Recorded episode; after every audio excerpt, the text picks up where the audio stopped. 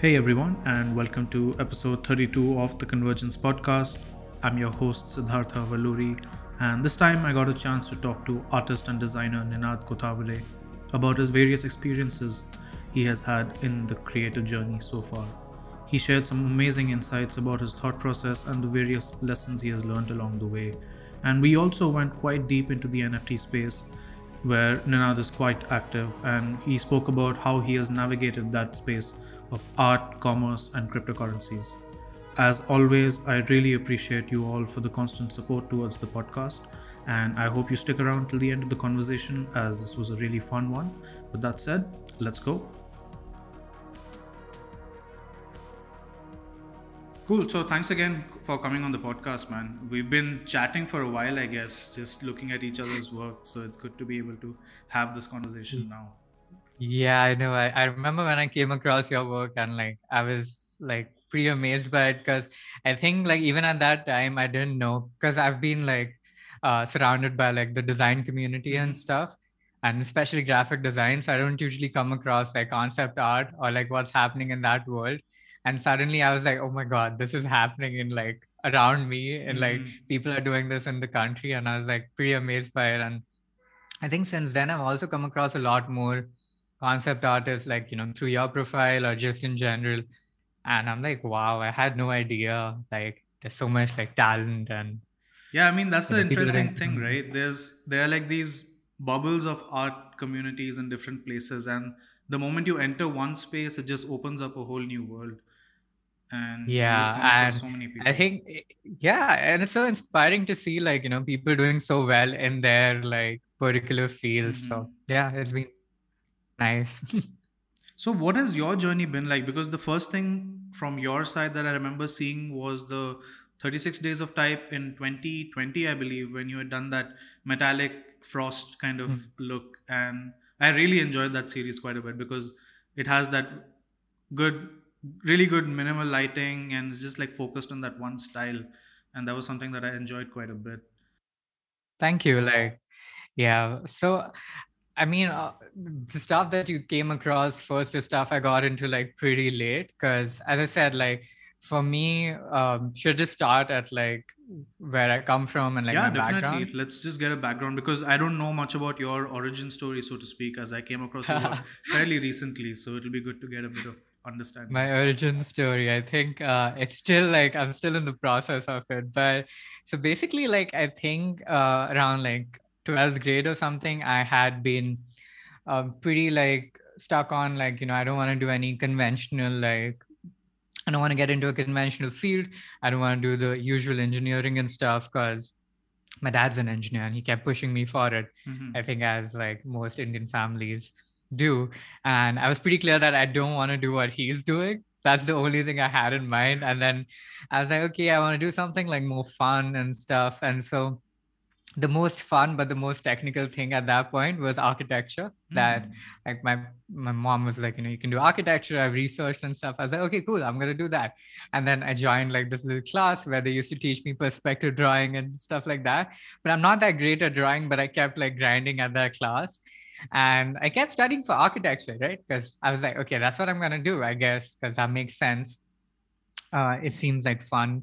But I had no idea, honestly. And then just as my twelfth grade was ending, I don't know what happened. And I suddenly like started going through all these architecture colleges, and I started like seeing uh, design as a side thing that was going on in these architecture colleges. And I was like, oh, there's a whole world out there. And as I kept researching, I was like, this seems interesting. And then I kept, came across like visual design, and I was like, this seems like something that I think I might be more interested in. So mm-hmm. I think two months before like NATA, which is the architecture exam, I was like, I don't want to do architecture. I have decided. So I completely scrapped it. And I was like, I'm not even going to give that exam. This is what I want to do. Completely impulsive. I applied to all the colleges at that time that I could. Some of them had like were past the date. Okay. So I couldn't even like apply to those. So I was just like, whichever college has these, I would like Google like best colleges for this and stuff like that. And I had no idea, because I didn't know who to talk to, nothing. So whatever list came up, I would start like, you know, researching. And then I obviously applied to your N I Ds and like all these other private colleges that are there. And Just to get Again, some context, I still had what, no idea. What year was this in when you were actually about to get into college? twenty thirteen, fourteen Okay. I think. Yeah, yeah, twenty thirteen, fourteen So, yeah, and then I just gave all of these and I didn't get into a lot of them because I said like my drawing sucks. Mm-hmm. And most of these colleges for some reason are like looking at your uh, technical skills and your drawing. And like a lot of weightage goes on that. And then they have an interview round where they like figure out what your expectations are, what your motivations are. So then the only college that I kind of got a good feeling about was the college that had a, that had the written exam, which was the drawing and your other aptitude stuff, and the interview the same day. Okay. So that kind of instilled confidence in me because I could actually talk to the teachers who were, uh, you know, teaching or conducting the course or whatever. And they uh, like actually got that like connection with them where they asked me about like what I like and uh, why I want to get into design. When fairly I had no idea at that point. I just knew that I kind of have an inclination towards art. I, I was a huge film buff. Like I could like, I was dissecting like whatever films I was watching and stuff. So my actual design interview was me talking about Winter Soldier for like fifteen minutes. Hmm, that's interesting. And yeah, and that kind of left me with a good taste too, because I was like, these people are actually listening and kind of engaging with me, even though what I was about to do was completely different. It wasn't about film at all. So that's how it went. And I got into communication design. And uh, first year of college was terrible because again, like a lot more focus is on like drawing and like getting your skills right, making lines and uh, getting colors right, which is a whole another thing because uh, so I'm colorblind and Ooh. that's like that's not the best thing like when you're like learning color theory because you know you're like, what is the complementary colors and all? I'm like, dude, like uh, fifty of those colors just look the same to me right now. I can't really tell. So the foundation year of college was terrible. I almost like barely like scraped through like some conceptual work I could get through, but I could never execute it as well. And we only had one class which kind of taught technical skills. So they would like touch upon Photoshop and stuff. And I never touched Photoshop before college. Like I would like play around with these online browser tools and stuff just to like, you know, add effects and all that, but never Photoshop. So that was my first introduction. And because I've always like, uh, so like, since I was a child, I've been surrounded by kind of like some kind of technology or, you know, the internet, because I kept moving as a child and I've like changed eight schools, lived in like seven cities. So yeah. I never really had like friends outside. So like the internet was a place like where I could actually spend a lot of my time. So we had those two fifty-six K B P S connections and I would play Club Penguin and you know, just discover stuff like flash games and all that. So like, I'm pretty like uh, well-versed with like, I can pick up some things easier than like people around me. That's what I realized in college. So I picked up Photoshop quite easily. And then uh, the second year when we actually had to execute things on the computer for graphic design, that's where I kind of realized that I'm not so bad at this. Like, cause I always had those concepts in my head. I just had no way to execute them because mm-hmm. like uh, like through my hand it just turned out something horrible. Like it just looked nothing like what it was in my head. And finally like the tool kind of allowed me to not only express myself but also like extend my imagination, because I was like, I can do this also now. So of course like my earlier stuff my earlier design stuff was a lot more on the like I was like, oh, I can do this on Photoshop, so how can I retrofit that into like the concept that I'm trying to, you know, come up with. So and then over time, like as I got better at the softwares, I got better at like the whole process of design that kind of came to be. But that's what it was like after foundation, I kind of realized that, you know, this is not something that is too far from me. And I kind of got that confidence back. I also did my first internship right like in my second year itself, which was a huge confidence boost for me because I thought that there's actually industry value and people are looking for people like, you know, people like me who can do these kind of things. Bef- so I started working while I was in college. Before we go and, uh, into the internship side of things, I just wanted to touch upon the aspect of colorblindness because I think that's a pretty sure. unique facet. Um, is there any sort of foundation design or foundation color theory particularly catering towards artists who are colorblind?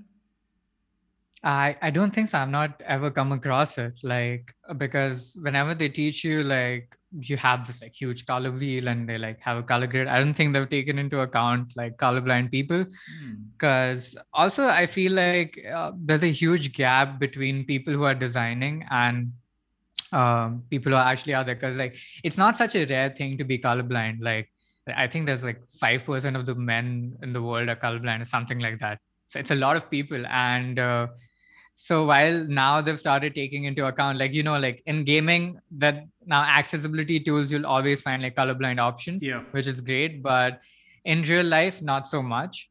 So I feel like it's evolving now and people are realizing that we need to kind of uh, be more accessible. But while teaching, I don't think there was like, since that point, I've just been like using color on the basis of how they feel. Instead of like, you know, I know I'm picking brown. If I have to do that, then I just Google the color. Wow. Like, so like I the hex code of the brown. Color or something like that. Yeah, I just Google like the Pantone shade, or like I just Google dark brown, or I like take a tree and then pick the color off it. Wow, but that's amazing. That's, I mean, looking at your work, I would have never guessed that, you know, uh, that's the process that you were following while creating your work. I mean,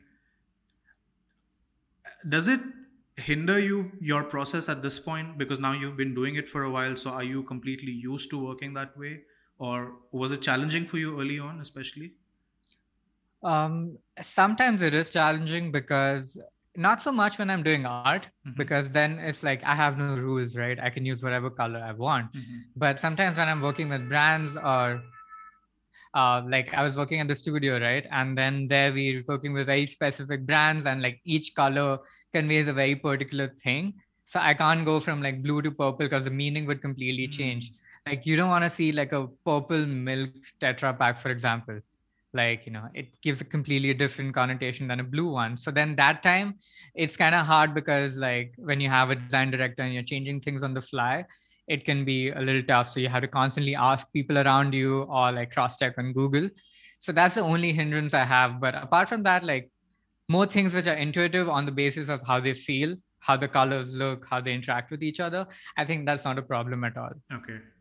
Wow, that's really fascinating. That's interesting. I mean, when you mentioned that it's not that uncommon, just yesterday I was on a Clubhouse call where there was this other artist who was also colorblind, and another uh, researcher who had studied about color blindness in art and stuff like that. So it's like suddenly it's quite common actually. So that's it is, yeah.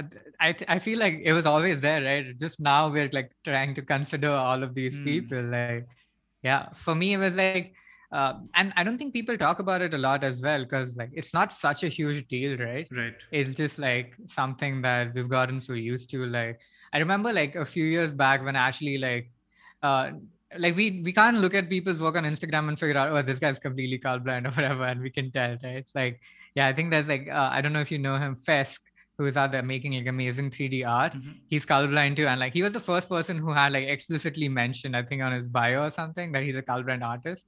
And then when you see his work, it's full of like purples and reds. And then I was like, oh, I can tell now, because like you're using very monochromatic color palette. And yeah, I feel like that kind of also reflects in my work. Like if you see like my comfort space would be like a monochromatic piece, mm-hmm. like color, I have to push a little harder because it's not so natural to me, but yeah. And that kind of, I guess, evolves your style in a particular direction as well, and creates a niche for yourself as you progress. It does. Yeah. Like I could never do like all these colorful illustrations that like a lot of people do, because I don't think that's my strong point. Mm-hmm. So, you know, that kind of also helps me, because I know where to focus on then. That's true. So I guess this would be a good point to kind of circle back to the internship part. How how did you actually go about getting that internship opportunity? Was it something uh, that was, was provided com- from the college? Or? Like, like most things in my life till now, it was completely random. A friend of mine just came and she was like, uh, you know, like this, uh, this, I, like there's this person I know, they're looking for interns. Would you be interested? And I was like, okay, I can apply. So I just like got in touch. They were like, can you just make this one thing as mm-hmm. a sample? And I was in college. So I was like, yeah, sure. Why not? It takes two hours for me. So I did it. I sent it. They were like, okay, cool. Come on board.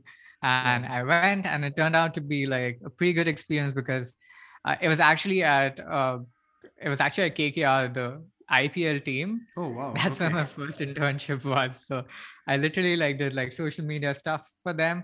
But it was my first industry exposure into like a very fast digital life. Because in college, you're not told about like these one or two hour deadlines or like people sitting on your head. So I got that pretty early on. And uh, you have so much energy as an eighteen year old that you're just like, I will grind through. I don't care about the hours, nothing. I'm having fun. I'm getting free food. I'm getting paid a stipend and I'll do it.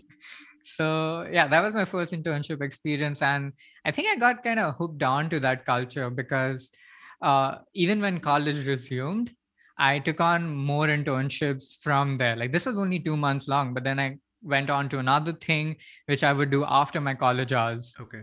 I would go at four o'clock and I would sit there till the end of their day. And I kept doing these throughout college because I was just like, I need that stimulation now. And I need to double down on like stuff that's making me feel confident and like improving my work. I think that's a great point you touched upon. The moment you get certain amount of professional experience, you understand how much can be done in a single day. And that's yeah. nowhere close to what kind of work gets done in a college. So that oh. I guess you want to be more productive at the end of the day through those experiences. Yeah, yeah. And it's also like because the industry moves so fast, right? Like once you're in the industry, you know, like you have to deliberately take a break. Mm-hmm. Like it's not going to let like in college, you're like, yeah, you know, uh, of course, there's like in design college, there's still a grind. You have deadlines and stuff, but it's still very much like self-motivated. Like you can do something low effort and fail or whatever, but you know, there's not so much pressure. But when your stuff is actually going out, when like, I know, like in my first internship, like I was getting paid a lot, nothing, but like, I know the stuff that I was making in that one hour, we could see the statistics because it was digital. So I mm-hmm. could see that like two hundred thousand people are interacting with it in one night. Wow. And I was like, that is insane. I've got so many eyes. They don't care about design. They care about the team. They have that passion for the team. That's why they're interacting with it. But for me, it was like, it's get- happening through my design. And uh, just that kind of experience, that validation, that confidence that I got from there, I was like, I need more of this. It was like this dopamine rush of having to put our work out there, getting this like kind of instant feedback. And I kept working more in digital throughout college then. And yeah, also it kind of gave me a kickstart, right? Like while everybody was in college and all my classmates, I was doing something on the side that, you know, kind of uh, gave me more experience to do more college things and like kind of return back. I actually had like a kind of voice then, and which was nice. So from that point onwards, I mean, you professionally speaking, you've worked on a variety of different industries. Like you've done work for retail, for sports teams, book cover designs.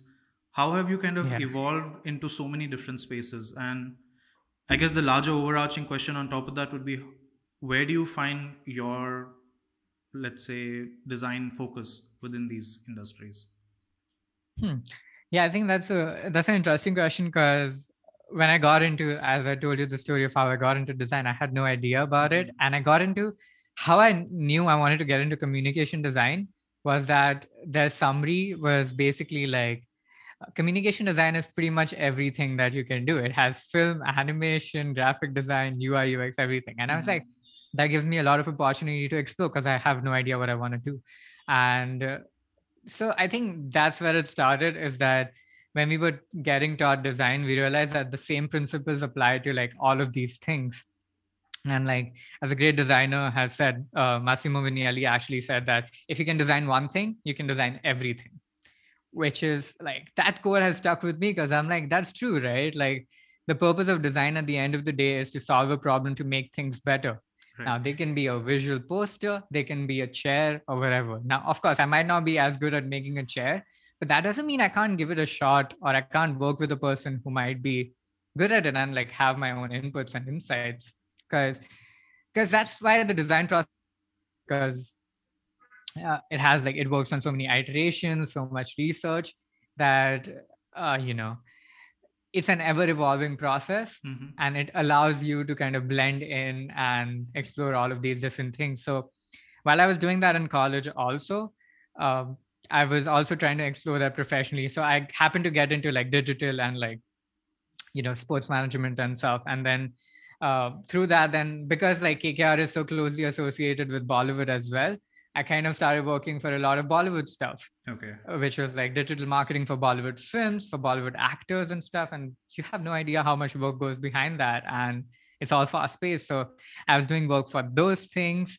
And somewhere I also wanted to do advertising, because like when I started out design, I was like, advertising is something so fascinating. Like I've always been, uh, you know, drawn to like all these amazing ads, and you see these conceptual ads winning all these awards and things. So I was like, I want to do that too. So when my first like official internship uh, period started from college, where they were like, you have to do an internship for like four months. Mm-hmm. I went to an ad agency. And that was a completely different experience. And I was like, hmm, this is not something I really want to continue doing okay. because I don't enjoy that process as much. So yeah, I kept building contacts also in these various industries. So the first internship I did at K K R then, like they approached me like two years after that. And they were like, would you like to make the merchandise? I was like, hell yeah, why not? Like mm-hmm. that's such an exciting like opportunity. I'm not, I'm not a merchandise designer. But I know like as a graphic designer, I can put graphics on like, uh, you know, merchandise and like make them look cool. And I know what can work, and, you know, and it was insane. I made like t-shirts, caps, and like just a ridiculous amount of merchandise. And like just that feeling of like when I tuned into a match and a whole stadium was wearing that single t-shirt design and cheering for it. Man, I can't tell you. That was such an adrenaline wow. rush. So, that's amazing. I mean, I just can't yeah. picture that. That's that must really, really feel great. Yeah, and of course nobody thinks about that. Like you've never thought about like, wow, this looks a certain way on your t-shirt. But for me, it was like just like these thousand people for some reason are wearing stuff that I made on my laptop, and uh, just like jumping around, and like that was such a cool feeling. Yeah. So, so at this point, are you working with a particular agency, or are you completely by yourself freelancing? So um, I've been independent for like.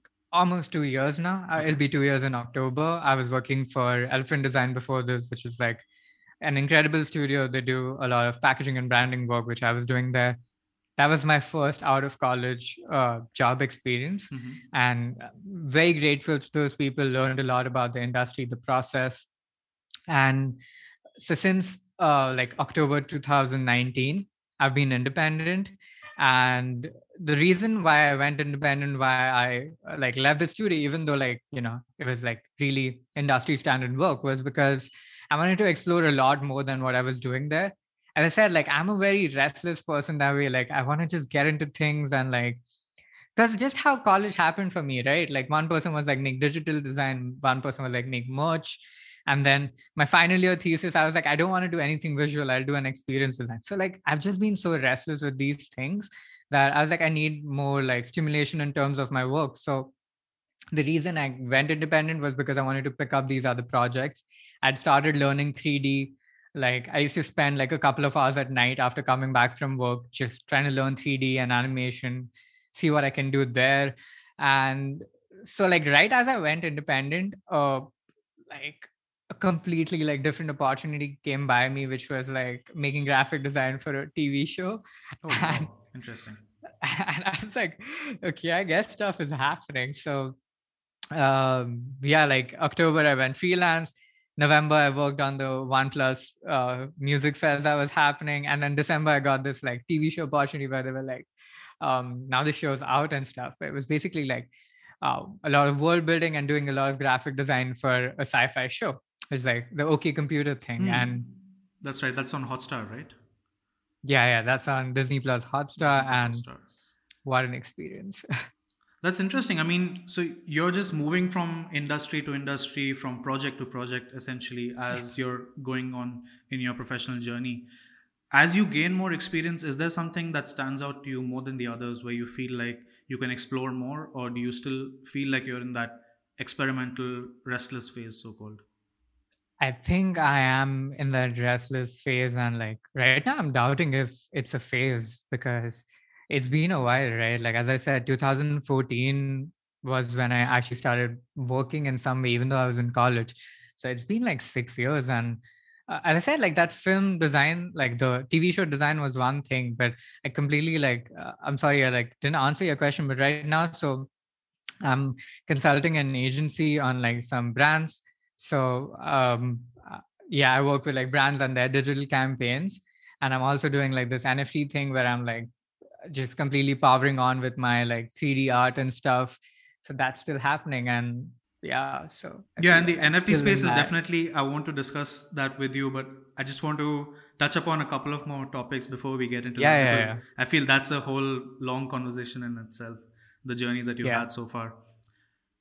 So, you know, like a lot of people who are trying to break into the industry often run into this question where they don't know what particular avenue or vertical of design to specialize in. But you're somebody obviously who's tackling different projects of different mediums and stuff like that. What is the mindset that is needed to be able to switch from one thing to the other and not get stuck in a particular way of thinking? Hmm. Uh, I think that's a very like tough question because I've faced that too, because I didn't like, I keep mentioning this. I didn't know I was getting into this, and like, because it's been so impulsive, my journey so far. Um, I had no idea, but the whole thing of like, I had this entire phase where I wasn't doing much because I felt like there were so many things I wanted to do. And if I got into that, then I'd get distracted from my path or whatever.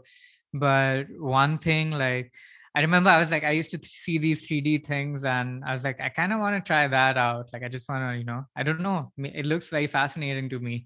And I remember meeting John Newlander, who's like a amazing, like creative director, three D artist.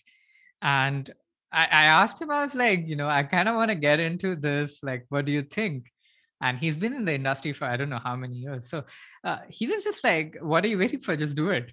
Like, you know, it doesn't make sense for you to think about it. It's so easy. It's everything's so accessible now. You can go download Blender. It's free. YouTube is full of tutorials. What are you waiting for? Like, you're going to waste what, a weekend if you don't like it? That's all right. You're wasting way more just thinking about it.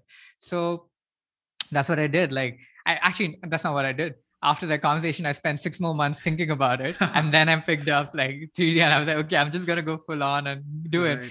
And I think since then, it's just been like, just doing whatever comes my way, saying yes to anything that, you know, sounds remotely exciting, dipping my feet in and then figuring out if I can even do it.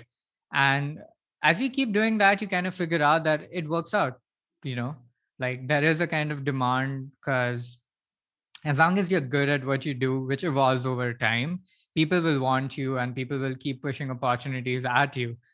If you go on my profile, it's so varied. There's some packaging work that I did at a studio. There's three D art. There is like logo and graphic design. And there's some like really undocumented stuff, that, uh, like experience design and stuff. So uh, yeah, I feel like even if somebody like something catches one person's eye, they will give you an opportunity to, you know, explore more. Mm, that's true. Yeah, I guess the main thing is to take the initiative and just start something rather than thinking. Yeah, about it. Definitely. Like, and at the end of the day, like people who are going to hire you, people who like, you know, give you opportunities, they just want like, they don't care like how you do it. They just want to get the work done. And as long as you can figure out any way, like you apply your like wicked brain in like different ways and give that to them, kind of excite them as well and make it creative. Yeah. How does it matter? But I can see why that question kind of bothers a lot of people because it did me too. Like, you know, I was completely bogged down by that, mm-hmm. but yeah, the point is just to do it and then see.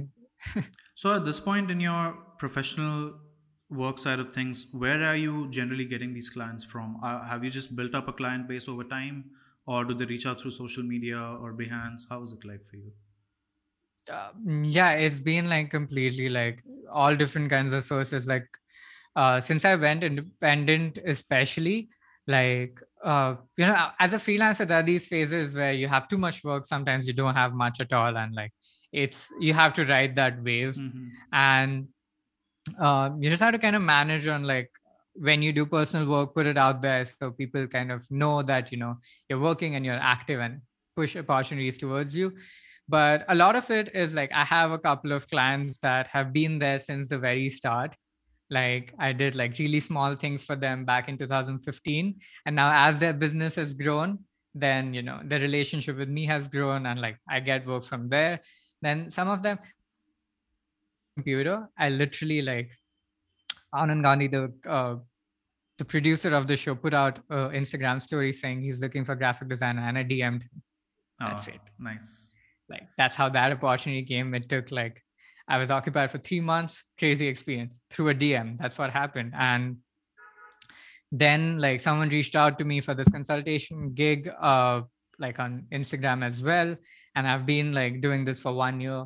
So yeah, I think it's just like, as long as you, uh, there's two ways to go about it. I think you can act either like proactively reach out to people and see where you can add value, or yeah, just people approach you, because there's a lot of word of mouth in the industry as well. Once you do one thing, mm-hmm. then they recommend them to like peers, and yeah, I think that's how the network kind of got built.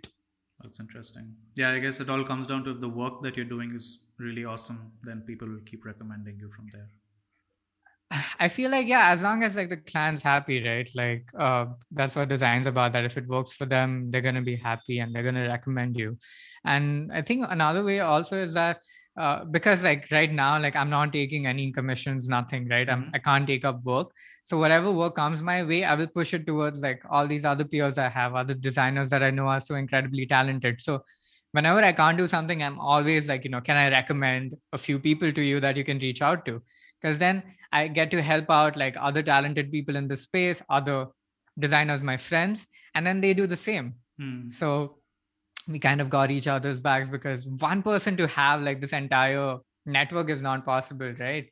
So then we kind of like do that as well. And yeah, that's how I think it's sustainable.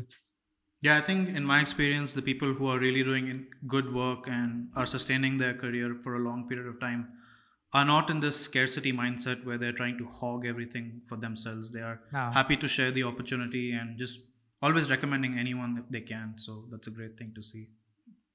Yeah, I think it is very important, because it's also the only way to grow the industry. Mm-hmm. Like sometimes I might be going a little off no, no. like track with the conversation here, but um, I feel like sometimes we do a lot of work that we only do for other designers. Like, you know, we'll get a lot of love on Instagram and all that, but if you see the audience, it's just other designers and artists. Right. And I feel like that's not as much, like so much productive, because then we're just like circling around and the money is just going, and like the opportunities are just going in that one circle. So it's very important to get like outside perspective, get as many people from the outside to understand the kind of work we're doing and actually share that, right? Like, Uh, for example, like when I'm in a meeting with a client and they're talking about like their vision and stuff, I always try to like, I know all of these people who are doing insane things with maybe like their video content or, uh, you know, completely different system design and stuff. So I will try to be like, you know, I know this person who's doing like this kind of stuff, you might want to check it out. And it might not be applicable for this project, but now this one business person knows what's happening in the industry, right? And that kind of like just gets these eyes on, gets more like people involved. And it's the only way to grow, uh, I think, the industry. And we're so early on with like design and art in India, like commercial, right? Mm-hmm. Uh, as I said, like when I came across concept designers, I had no idea about it. But now I know that if there's a project, if I'm doing a film project, if I'm doing like the sci-fi project, for example, I know who to reach out to. Right. And I know like I can build in and pull in those people. Or if I see like someone doing insane concept design, I can be like, you know, do you want to like brand the whole project, make some like kick-ass typography or logo? It's going to elevate your project as well. So through collaborations and through actually getting people from outside that little bubble that we spoke about is so important. I think such an important part of what you just described is reaching out to people and building those connections, because it's one thing to just drop a like or a comment, but actually conversing with the people involved, reaching out to them. I feel that's a step that a lot of people skip out on. And I think that's where the real interesting conversations can start. I mean, that's how we started talking as well, just through a D M. And, you know, here we are. Yeah, definitely. Because there's so much to do. There's so many opportunities. Like every day, people are looking for designers and, you know, artists. And as we're also interacting with each other's work, I think this is where the real like productive growth lies, is just uh, passing on opportunities, talking about the whole like space. Like that's why I'm right here, because I'm like, you know, uh, even if like two people out there listen to this conversation are like, you know, the work that we seek, sometimes it can be a little too, like, there's a gap between the person behind it and mm-hmm. the work that we put out. So it's just that even if they realize that we all started somewhere, we were not really shitty like back then. And, you know, uh, it's just about like doing these random things and uh, sticking at it. So yeah, I think that's beneficial.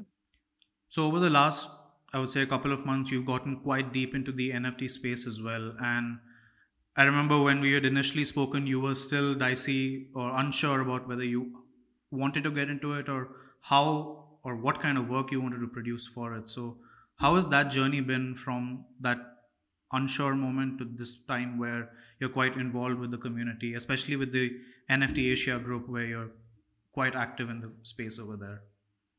Oh yeah, definitely. Um, so I think I'll just like start with a little context, because the first time I ever came across N F Ts was quite late. It was in December last year mm-hmm. when um, Beeple obviously put out like his N F Ts and made a good sale, earned a lot of money out of that. And what I was talking about earlier, right? You're only going to get attention when there's money or like there's opportunities. So as an outsider, I have, I've never invested in crypto before that. I, I knew it was there. I know, like, you know, it's a lot to do with blockchains and stuff, but I really never like made the effort. But as soon as I saw that and three D artists earned money out of that, I was like, this is something to look, you know, look at, right? So after that, I was like, I didn't understand much because nobody was really talking about it back in December. And then as January came in, as February came in, a lot of the people I look up to, a lot of people that I follow started getting into N F Ts. And that's where I was like, hmm, there's something. And then because I'm still an outsider, because we're still like looking at things on like Instagram or like Twitter or whatever, I was like, I have no idea like how to even navigate. And is it just that you put your work out there and there's people waiting to give you money? How is that happening? Like, you know, what does, what do N F Ts mean? Uh, what is this entire thing with the, like the blockchain? And there's so much, like, it's such a curve to like understand those things. Uh, and I'm the person who I am very impulsive with, like, you know, stuff that I, the opportunities I take on, mm-hmm. but I'm also really like, I consider consequences and uh, I'm okay with being patient. So I wouldn't jump in, especially when it comes to putting my own money in. So the first thing I saw was that you need to like mint stuff and you need to spend like five, seven thousand bucks just to like list that N F T. And then if it gets sold for whatever amount, then yes, or else it doesn't. But I was like, if I'm going to spend an amount, I need to know what I'm getting into. So then I started researching on crypto and I was like, okay. And then I started researching. I was like, okay, let me see how it works. So I actually put in a little bit of my money into like cryptocurrencies just to like get an understanding of how the process works. Right. And this was back in like February. And this was just before like N F Ts blasted off. Yeah, I think March and, and late Feb was like quite a big peak. That March point. Was the biggest month for N F Ts. So this was in Feb. And then I saw like uh, Amrit was doing stuff. I've been following him and he was like in there. And then uh, this friend of mine, Yash Pradhan, was like, he put out his N F T and he managed to sell it like very quickly. And I was like, you know, I, I spoke to them like very briefly. I was like, do you think it's worth it and stuff? And Amrit told me the same thing. He's like, if you have those connections, you know, only then, otherwise you're just going to get lost in like this massive space that is out there. And then Yash was kind enough to give me a Foundation invite at that point. And this was back in Feb where mm-hmm. uh, not a lot of people were in there. And I was pretty excited about it because everybody was talking about it. But then as I started getting deeper, I was like, it's a lot of fluff because as you see, like there's hundreds of sales happening. There's a thousand of them that are not happening. And I was like, I'm not sure what my strategy is with this. I'm pretty unknown right now. Uh, I had like barely like two hundred followers on Twitter. Nobody really cared. And that's where the N F T kind of conversations happen, is that Twitter. So then I was like, I don't really know. So I held on. I didn't really put anything out there. Uh, then there was this uh, grant that was out there, Sevens grant thing uh, made by like Tim, who's like a huge like collector, very active in the crypto N F T space. And he wanted to actually, uh, uh, he put out a grant where he would cover the minting costs and let you be a part of this exhibition only for Genesis pieces. Okay. So I was like, that sounds interesting because it sounds like it's coming from a person that has that experience. And also I'm not investing in actual money at that point. So if it gets selected, well and good. If it doesn't, then not. And I've always been that person. If I see an open call, I apply. Like, I don't think twice nowadays, because that's how I've gotten like my art, especially when it comes to art. I've gotten so much of my art out there in the world because of open calls. So I just applied in, and, uh, you know, I, it was selected as like a grantee, which I was happy with. And then that was back in like Feb, March. And they were like, we're going to do the exhibition soon. We want to like build up the hype and stuff. So I was like, okay. And then meanwhile, I also applied to Suspended Souls, which is pretty similar. Another concept where they cover your minting fees and they put out your work for twenty-four hours. If people buy it, they buy it. Otherwise they don't. Ooh, and an I just put out concept. Another piece. Hmm? I was just saying that's a pretty interesting concept. Like just that twenty-four hour lock-in period. It's just twenty-four hours and it gets burned if nobody buys it. Mm. And there's no minimum bid. So it kind of like gives you that weird safety net of it might get sold for five dollars, but it will get sold.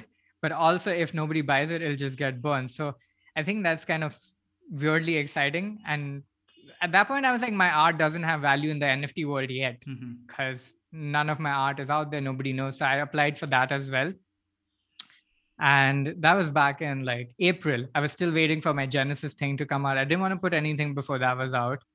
And then they uh, announced that they're going to put it out in like middle of May. So I was like, okay, that's when my first N F T goes out. So then I've spent Feb, March, and April just being in the space, researching, reading, looking at what's happening on Twitter. I have not put a single like artwork out there, nothing. I'm just trying to interact, be very casual with everything out there, right? And then Suspended Souls, also my piece was selected. They gave me a drop date. It was thirty-first of May. Mm-hmm. So I was like, now I have two drops in the same month, but I'm kind of educated enough to navigate through the space because it can be overwhelming. And in the beginning of May, I came across like, oh, big shout out to like Crypto Art India as well, because most of the conversations I've had there in like March and April, just to understand N F Ts and stuff, they're such a helpful bunch of people, like all of them, like V C, Archangel, like Evil, uh, such a helpful bunch. And like, you know, yeah, like what exchanges are out there, how in India you can like navigate it. So that happened. The crypto art uh, relief thing happened in May, where I contributed a piece and we were able to like raise some money for like COVID relief, because that was a very tough time for us.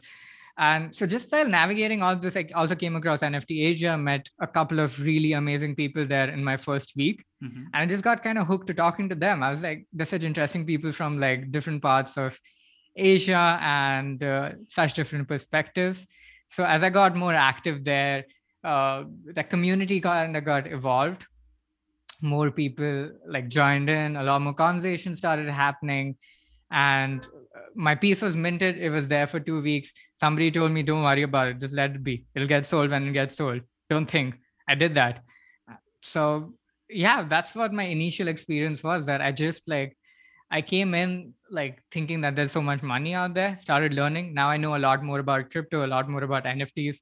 I could actually like sit and educate someone. That's how much I know. But also like now, it's just I've made so many friends and I'm so happy about like just those connections that uh, it's yeah it's just nice to even lurk around now and spend so much time there. Mm, that's interesting. I mean, there's, there's that whole dichotomy in the N F T space, right? Because it's a lot about the art, but it's a lot about the money as well.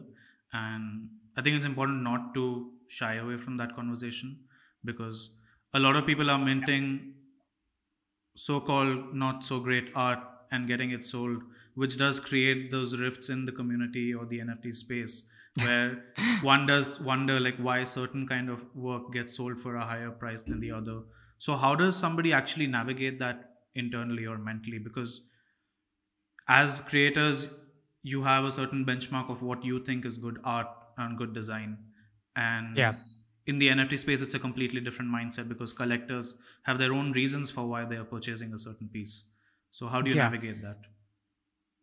So for me personally, I like to kind of dissect it in a way where it makes sense to me, where I basically say that this is not limited to N F Ts. Like I think back and I'm like, it was the same on Instagram. Like a lot of low effort stuff was getting a lot more love than like a lot of stuff where people were putting in months of work, right? And so firstly, social media validation is not equal to the quality of work. And then second, when I look at traditional art space and how, like, I love art. I like reading about art way more than, like, sometimes I feel like maybe I want to talk about art and I want to write about art more than I want to create it. Because, like, you know, that's my way of just perceiving the world in a certain way. So as I read more about the traditional art space as well, I was like, the quality of work was never, like, proportional to the value of, you know, the paintings that were being put out or the plays that were being written. It was just like, now we wonder, we're like, you know, are we living in a trend generation where anything that you make on trend will sell faster? But to think back, what were all these art movements? They were trends. And, you know, if you created something during the impressionist time, it would get a lot more attention because nobody cared about abstract at that point because it was just some guy drawing cubes. But then when cubes got cool, that's when, like, uh, there were a lot more people wanting to buy cubes, and one artist couldn't create all the cubes in the world. So then that's how, like, that movement happened. And that's how I look at trends as well. So then when I come back to the N F T space, I'm like, now the only thing is you're getting, people are getting validated with actual, like, money, with actual cryptocurrency. So then it kind of adds a layer to, uh, you know, not just likes, not just like engagement. It's also people are actually getting paid for it. So then what is the value of art? And then that's a completely different conversation because N F Ts is not about design. Mm-hmm. N F Ts is not like, I'm a very rational person when I'm doing my design work because that's a process you follow. You know, you got to create stuff that works. And it has to be high quality. But with art, it's so subjective. Like, uh, you know, like you will appreciate a completely different kind of like uh, art scene than I will. I like completely different kinds of work. And that's why it's so interesting because, of course, there's a whole conversation of like, are people putting in enough effort? Are people genuine? Right. But apart from that, if you just look at the art out there, I feel like it's so subjective. Just look at the traditional world is all I say because it's happened that, you know, things that I think are very like not so great pieces of art have only been valued higher because collectors started investing in it. And that's the thing with collectors is that when somebody puts a million dollars into a piece of art, they're not going to talk bad about it. Of course. Because when the artist creates other pieces of work, they want other collectors to also buy those pieces of work. That's when the artist's value goes up. And hence and the original when... one million is worth far more eventually. Yeah, because now you've sold twenty pieces. People have bought it for one, three, seven, eleven million. And now the first piece that this guy created that I bought for a million is now worth twenty million. Mm-hmm. So now that collectors like get that investment back. And that's exactly how the N F T, why are people investing so much in like the Beeple artworks? Because they think he's big. They think he's going to get bigger. The artwork that sold for sixty-nine million dollars is going to be worth three hundred million dollars or whatever in two months, whatever it is. So everybody has their own perspective. Everybody applies their own logic. And, you know, or some people just collect it because they like it. They connect with it. Like it could be a little dot on the screen that somebody was like, I connect with this way more than a piece of elaborate three D concept art because I just don't get those paintings, but I get this one dot speaking to me. So I feel like there's a space for everything. It's mm. just about like patience. As I said, like if you were drawing cubes, you wouldn't be cool back then, but in ten years, you were cool. So if you think the art that you're creating is genuine, you're putting it out there, it's not influenced by much except for like yourself and like what's around you, just have patience. Someday, some guy is going to see it, he's going to connect to it, or you're going to create connections where they connect with your personality. That's also what N F Ts are about, is that why are there so many clubhouses happening? Why are there so many Twitter spaces happening? These discords are filled with people like N F T Asia, huge shout out. Like I've met the best of people and I've connected like, you know, on deeper level with them. Like the conversations I've had have gone far beyond like art and just the N F T space. We've spoken about like life, and I've actually like invested in a person who like lives in Indonesia or something. I'm best friends with like people in Singapore because it's just that we met through N F Ts, but now I have this and now I know that Uh, you know, you're into a certain kind of art. I know a friend of mine is doing that kind of art. I'm going to shill them. I'm going to be like, you have to check this out. You've got the money, you know, these people are dedicated. They're genuine human people. You need to talk to these people. You'll realize they're like so invested in it. And that's a, like, that's something like that's so beautiful about these spaces. I think th- the way you've been describing this entire space, I can see that you really enjoy being in that world of art, commerce, crypto, all, you know, molded into one space. And it comes from a place of really wanting to be there and not trying to, let's say, make a quick buck or make a quick ten thousand dollars and leave the next day. Because, of course, when people are making so much money, there is this tendency like, hey, I want my payday tomorrow as well. But Absolutely. That's clearly not going to be the case, because you yourself waited for a good three, four months, understood the space before really going deeper into it. And yeah. yeah. And I'd like people to see that is that... Uh, Because when the March boom happened, one of the problems and one of the reasons why it slowed down was that people came in for a quick buck. Mm-hmm. Like if I would have got that opportunity back in Feb, like, you know, I minted my first work on Foundation, it got sold, I would probably not be this person. The mm-hmm. fact that I spent so much time, like if I would have made a quick buck and then like I would have put like five more works out there, they all sold quick, then the sixth, seventh, eighth didn't sell, I would be like, okay, N F Ts are dead. I'm out. Right. But the thing that I took time to understand the space, the people who are in the space, the people who are invested in it, I was like, they're in it for much longer. The reason why people are spending all these thousands and millions of dollars is not because they want to give away their money. It's because they believe that this is worth far more in the future. And this is going to change, you know, a lot of people's lives. So people who like came in in Feb, March and left are, are the reason why it kind of crashed. Is because people thought it's like a bubble that burst, but actually there's a lot more people that are coming in now. Like a lot of like bigger brands, a lot of bigger artists are kind of coming into N F Ts as well. And it's a slow process. Yeah. I mean, I it's like, like there are ebbs and flows in every art market or just markets in general. So it's bound to happen. Yeah. Yeah. yeah. Uh, it's just, I think, a lot more scary because crypto is volatile, right? Right. Like uh, it has so many factors that like half of them I can't understand. But it's a volatile, so I can see why people are scared. But right now it's an interesting time. Like, and as you said, like I have taken my time. My last piece, that was, I made two sales in like one week at the end of May. And after that, I have just not put out any work mm, because I'm taking my time to develop my next work. And I'm not, I'm in no hurry. I might put it out um, probably end of this month oh. is what I'm looking at. But like for crypto, it's huge because crypto, everything changes every day. So if you see like somebody like not putting out stuff for two months, that's two years. Hmm. That's two years in crypto. That's like, dude, this guy disappeared. He went on a vacation. Then to there's Himalayas almost like this expectation or anticipation, like what's going to come next after the two months. Yeah, it's just like, or has he disappeared? Is he not going to do N F Ts anymore? So, True. But like, I have taken that time. I'm like, I didn't disappear completely. I'm active in the space. I took that time to uh, like, you know, embrace like also N F T Asia as well. Um, actually talk to these people, see how we can promote everybody's art and what interesting stuff is happening. Um, nowadays, I'm also looking at other projects. I also started... Uh, Because now I got some like uh, I got some capital through selling my art.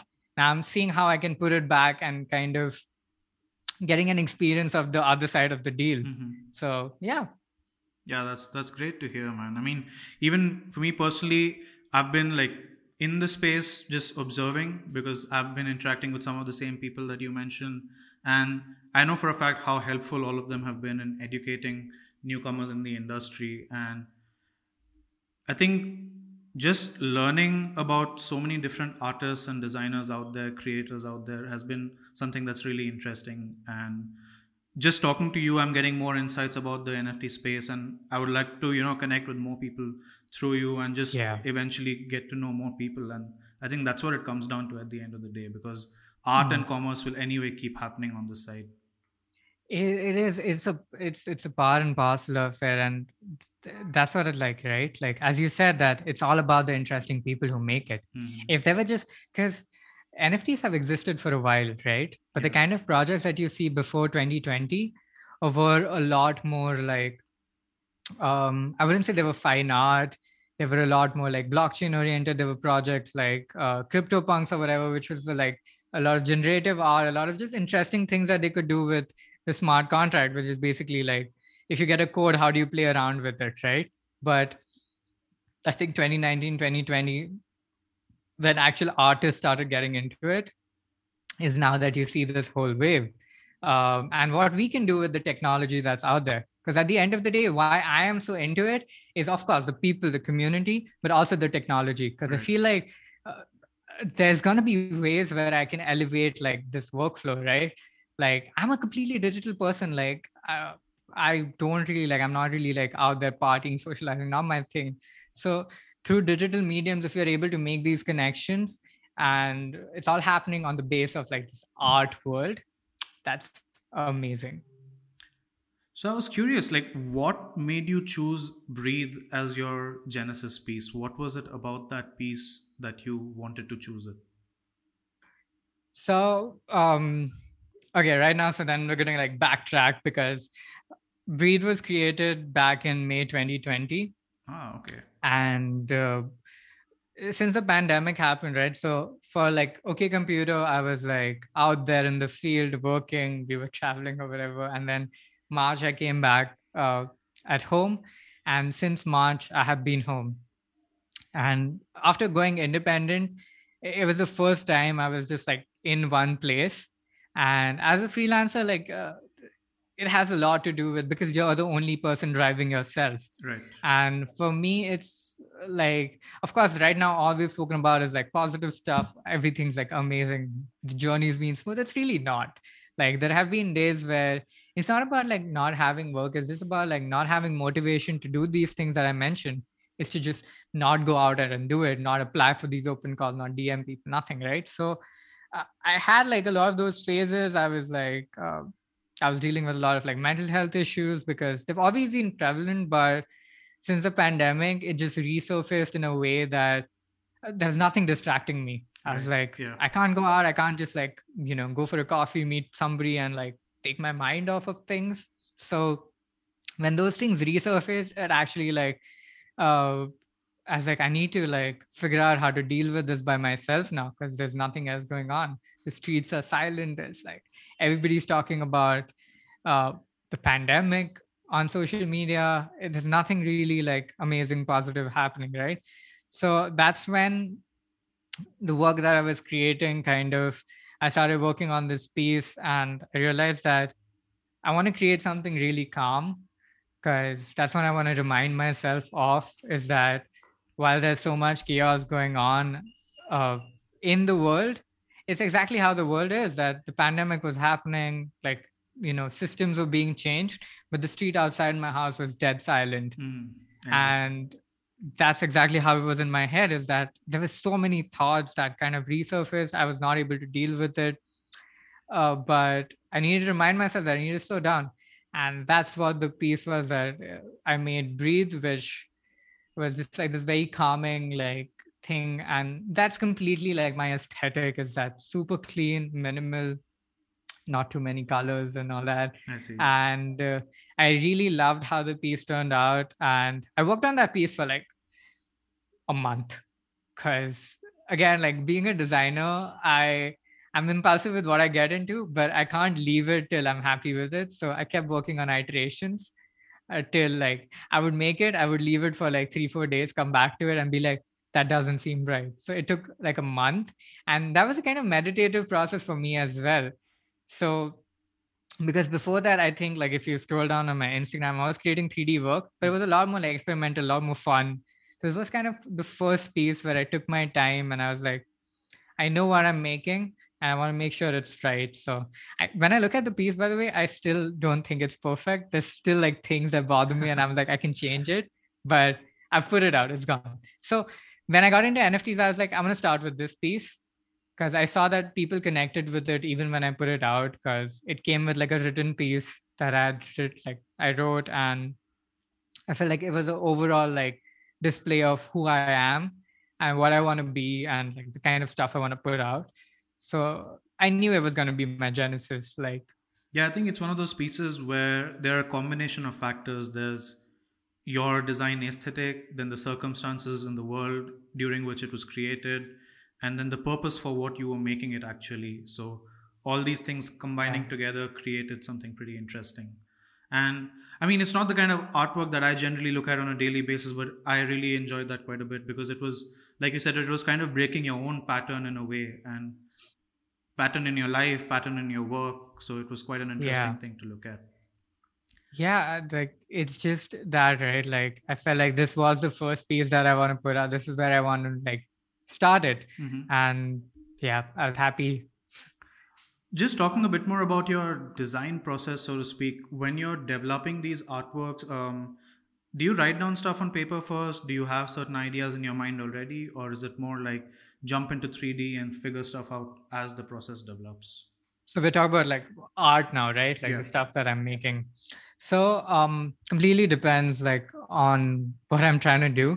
Like for example, Breathe did not have a sketch. Okay. Like Breathe was in my head and I was like, this is what I want. And uh, it developed over time. Because when I talk about my design process, it is that it's very evolving. It's very, that's why I can't create something. I don't think I can create art in a weekend that I would love to put out and sell it as an N F T, because I'm simply like, uh, I'm going to have different ideas in two days. I'm going to feel differently about this piece.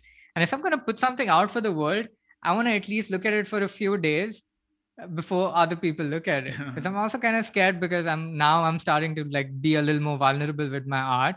Because when Breathe was sold, I was like, there's somebody there who values it, mm-hmm. that values my vulnerability. And I was like, I want to make it a little more insightful now.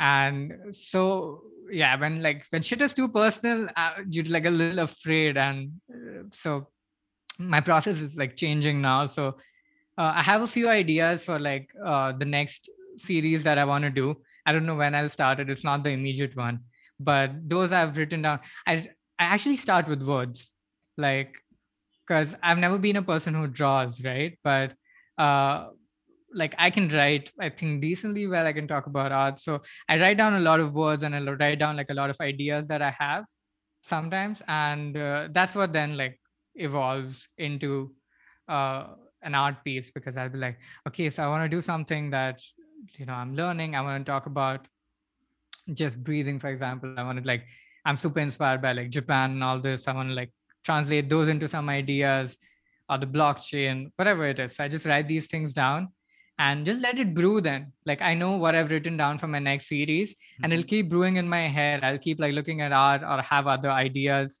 that can then evolve into something. That's amazing. I also love writing down these ideas and thoughts. So I think that's a brilliant thing that you're doing. I feel it's kind of like an underrated technique to get your thoughts out there. Yeah. A lot of Because we work in the visual medium, we think sketching it out is the best way to start it. But I genuinely think writing down something gives it an abstract shape that you can, like you said, brewing in your mind at the back and allowing it the time to develop, essentially. Yeah, yeah, yeah. You're right. And you know what you said, because it's such a visual medium. For me, what happens is if I start with a sketch, like for me to take it from a sketch to like execution is just not natural enough. Because mm-hmm. a lot of like development happens on the tool I'm working with as well, right? And uh, I try to work with like, I have references, but not as many. So what this brewing really does with these words is that it helps me really like um, get that like originality, because I know that this thing has brewed in my head for like a few months. It's not immediately inspired by something I must have seen or something I must have read. Huh. So that brewing really like, it's like fine wine, right? Like it's just aging over time. And at the end, you're just going to get something completely different because I've gone through millions of thoughts in those two months. That's a great point. It's not an immediate ripoff or replication of something that inspired you in the moment, but rather an amalgamation of thoughts over the past couple of months. That's a big difference. Yeah. And yeah, yeah, yeah. I appreciate people who can do that, mm-hmm. who can immediately have a thought, execute it, put it out. Like I really am like in awe of those people who do like, um, you know, any kind of political art, any kind of topical art, because that takes such quick thought, right? But for me, that impulse is scary. It scares me because the, just the kind of person I've been is that like, uh, it kind of comes down to like, because I was focusing so much on work, I've made like decisions in my personal life that have been so impulsive, not so thought of, that now I'm not so happy with, like, I'm completely like, uh, you know, destroyed by those decisions or whatever. And that kind of is now reflecting in my work where I'm like, I don't want to be that person. I want each thought I have to be brewed at least for a little bit. So I know it is what I want. Cause yeah, the, the person I, I look back at the Ninad in December, I can't relate to him. Mm-hmm. And that's December. That's four months back. So uh, yeah, it's yeah. it's kind of scary in a way, but... No, I appreciate the transparency in this thought process, because there is a certain vulnerability required just to divulge the way you create something. So I think I really appreciate the fact that you're willing to go into these subjects as well. Just talking about the tools that you mentioned earlier, Cinema four D is, of course, like a very big part of the N F T space, I would say, because a lot of the work gets done through that. Yeah. What, what do you feel about, like, there is something called trend that we already spoke about, but outright ripping off other people's work and styles that other people have generated, that's also something that's become quite a negative aspect of this art space and N F Ts, but art in general, that I'm seeing quite a bit. What, what are your thoughts about that? Because I'm just curious to know what you think about that. So uh, we would go back to then like being like art is subjective and all of those things, right? Because for me, it's like if I see a piece which like reminds me of like another piece very strongly, I feel like the artist has not had any uh, personal inputs on there, or, you know, it's just a stylistic piece, mm-hmm. then I would prefer the original, or I would prefer like the stuff that connected me with me way more. It could also happen that I see the ripped off piece first, and then I see the original piece. Then I'm completely confused because I connected with the ripped off piece first, for example, right? right, right. I'm not going to buy it. I'm not going to put money in it. But I feel like in that way, art is so subjective, because we were talking about like uh, art movements earlier. All of those pieces kind of look similar. Not going to lie, right? Yes, like, like cannibalizing to, uh, each other's work in a sense and creating variations out of yeah. it. Like, what was the abstract movement? It was all of the very similar stuff, right? Like, there were some people who managed to like kind of boost out. Like, when you see a Jackson Pollock, you know, like if somebody else does like drip paintings, you're always going to be reminded of him because he's so huge. But what if he wasn't, right? Then you just have a bunch of artists creating these kind of things, which again, because art is so subjective, I don't think it's a terrible thing, mm-hmm. as long as you don't like completely like rip off a person's concept. Uh, and like executed it in the same way. Right, right. I think as long as we leave room for that interpretation, that personal touch, uh, because it's not like every person has their own style. Like I know, like you do three D, you know, like a lot of times we work in models and stuff, and they're going to end up looking like other people's stuff. True. Like my models look exactly like the thousands of models out there. But the only thing is that I know my concept, what I'm trying to say, my voice is original. So even if I'm using those same bald D A S models that like everybody else is using, I know I'm saying something that, you know, is unique to me. Right. So as long as that is there, I don't think it's a problem, because you do any kind of work, man, you do like design illustrations, you see on Dribbble, all flat illustrations, they're all this, like the same style. So nobody's really ripping off each other. It's just like a way to do it, I would say. Yeah, I think I think you summed it up quite well that way. I mean, trends feed off each other, and then at the end of the day, it comes down to whether you're willing to put in your own touch or your own voice within that. And I guess at the end of the day, even if you're not, I guess if you're just creating, that itself is one step better than not doing anything at all. Definitely. I, I think I kind of derive that perspective also because like most of my work, like I spend seventy percent of my day just doing graphic design, mm-hmm. right? And graphic design does not require you to be like unique. It doesn't require your unique style. So then you kind of figure that to every brand, how do you uh, adapt these things and still say something that, you know, the brand can say that it's, it's on. You have two hundred page brand manuals that just help you do that. Right. Is that we have a tone of voice. And if if a fucking, I'm sorry. No, that's I, fine. That's fine. So if a, like a if brand, which is like made by a bunch of a group of people, can have so much personality, I mean, we've lived so many years. We all have seen different things that are different than the other person. So mm-hmm. uh, yeah, we, we all have a voice. It's just about like, you know, how much of it you want to put out, what you want to say. Oh, that's fascinating. So just a couple of things I wanted to touch upon. Do you plan to maybe teach people as well? Because you definitely have gained a lot of experience over the years. So, and I mean, just the way you describe stuff, I feel like you're quite eloquent that way in terms of your, the way you're describing certain facets of the industry that we work in. So do you have any plans of doing that?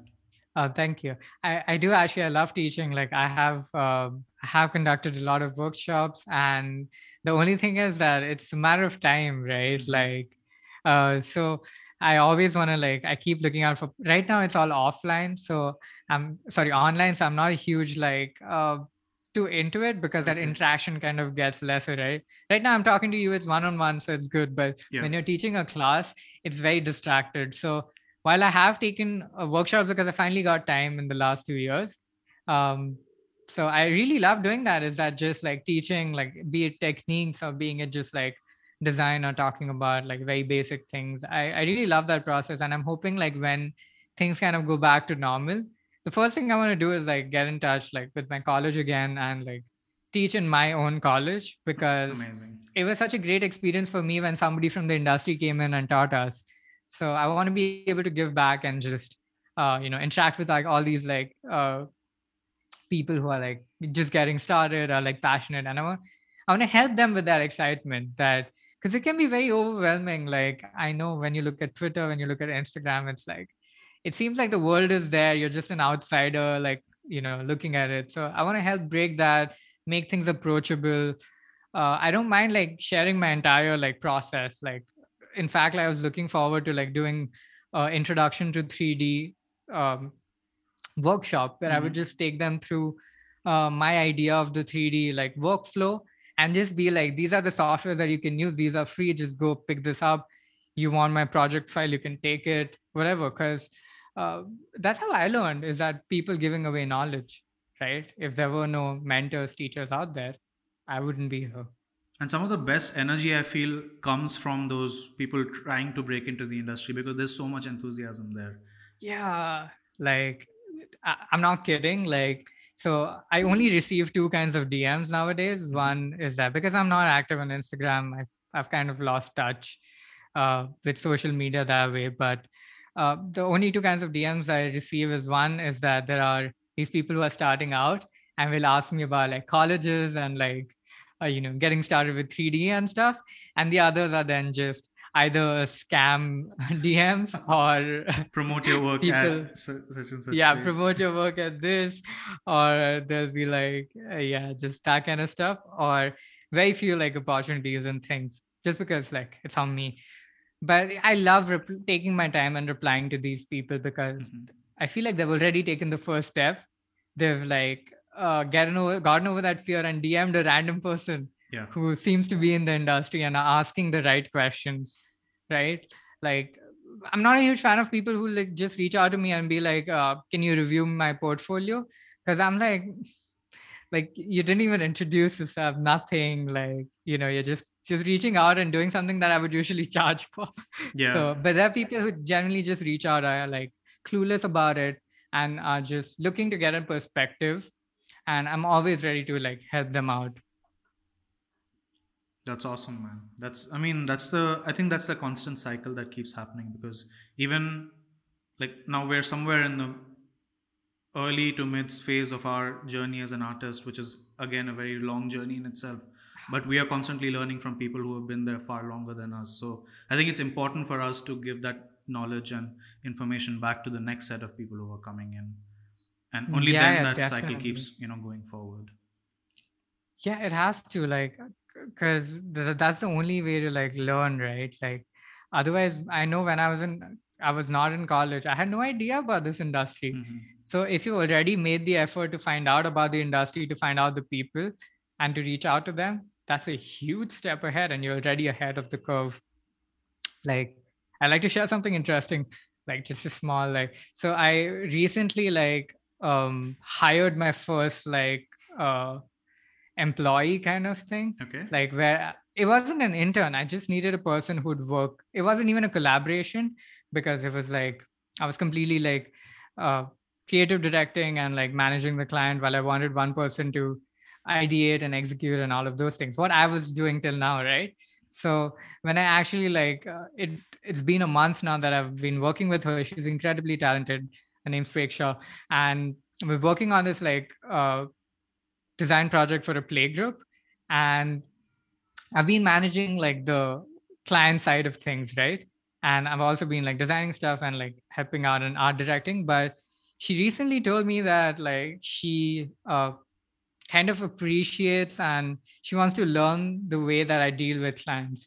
And that's not something I thought was my strong suit or mm-hmm. something that I'd even consider, because is it something you have to do as a freelancer? Right. But for someone who is like just working with me and is designing, to say that, I was like, there's just like, there's so much to offer that we don't subconsciously realize.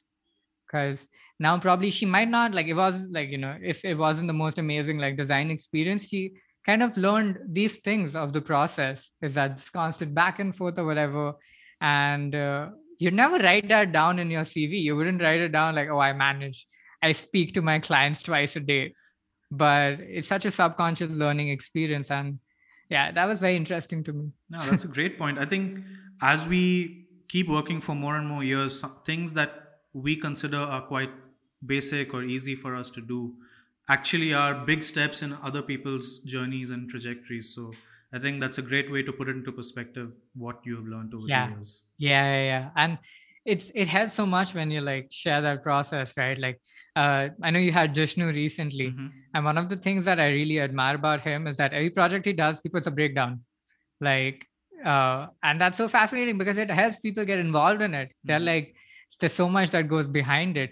Because as you said, like a lot of art that you see is like, you have no idea how it's made, how much effort that's put into it. And then you don't know how much value to give it.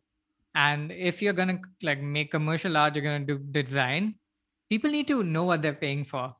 That, you know, it's not just a logo that you sketched in five minutes. It's all that process that you've gone through with the research, the iterations and everything. So when like someone like Jishnu puts out the entire three D breakdown where he's like, this was the sketch, we made storyboards, we did la, da, da, da, da.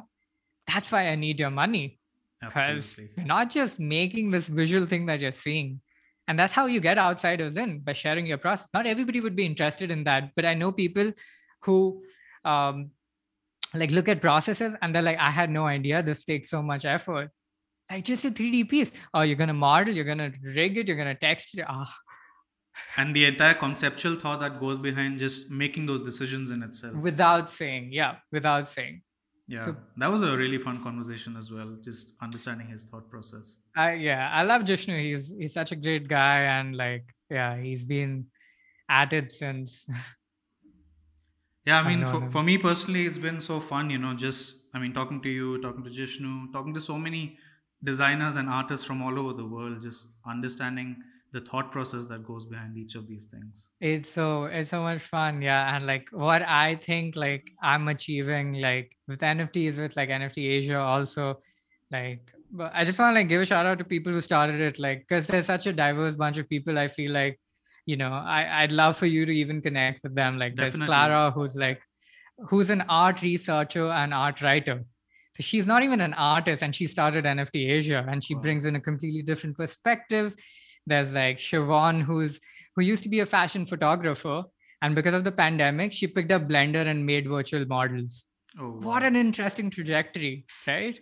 And I've and seen Siobhan's yes, work. She has some genuinely good quality work. I mean, really top she, tier she stuff. She did that in one year. One year. Can you believe it? Amazing. It's so insane. Like, yeah, there's John, who's a photographer. Uh, there's Speak, who's like a renowned artist in like Singapore itself. Such an incredibly diverse bunch of people, right? And like, I can't give shout outs to everyone, but I wish I could. But yeah, I've met so many like great people and it's all around us basically. And yeah, it's for me, like that's the best thing, to connect with them and like learn.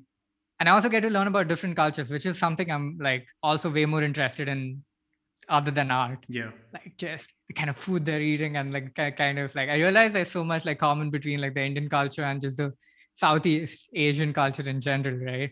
Like, you know, I think you've met like a lot of people during in university and stuff. So yeah, that's quite true. I think I think this ties why ties back quite well when you mentioned that you had, you know, shifted to, across a, quite a few cities, lived in a lot of I mean studied in a lot of schools.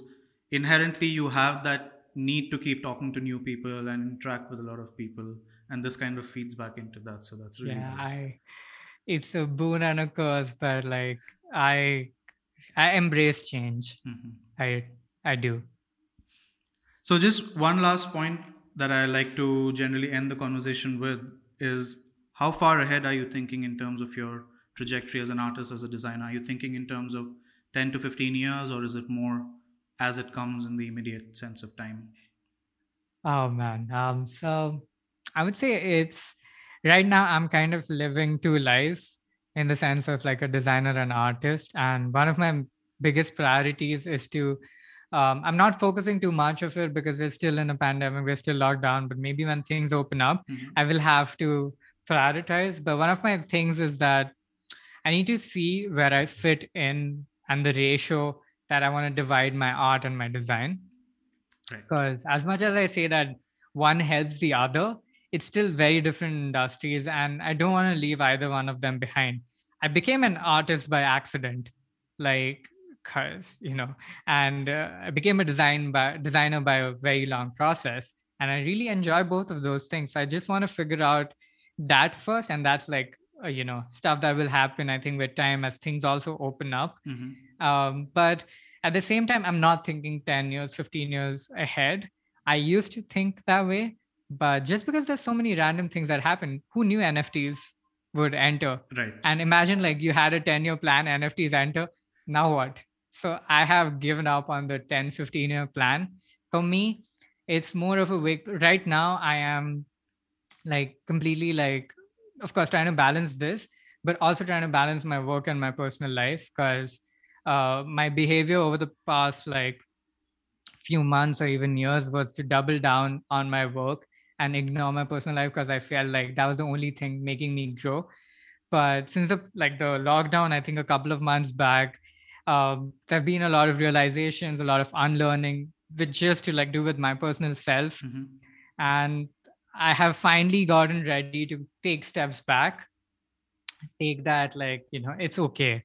You know, it's okay if I don't go professionally immediately. It's all right. I need to like focus on myself, get rid of like a lot of problematic behavior that I might have had, and just like completely like change my outlook, because I feel like I'm growing as a person, and it's important that both of those things happen organically and together.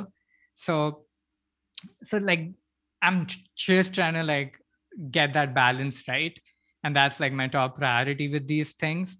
And while I'm doing that, um, my like my plan is just like, as I said, I'm working on a series with the N F Ts. I want to put that out. Um, and I have a couple of more plans with like my art and my N F Ts in general this year. Mm, so maybe one more series till the end of the year. But that's about it with my design stuff. I'm going to consult till September and maybe take a little break after that. And that's it. I have a two thousand twenty-one plan. Nice. And as you see, it has a lot of space for these random things, because I really don't want to like block myself out.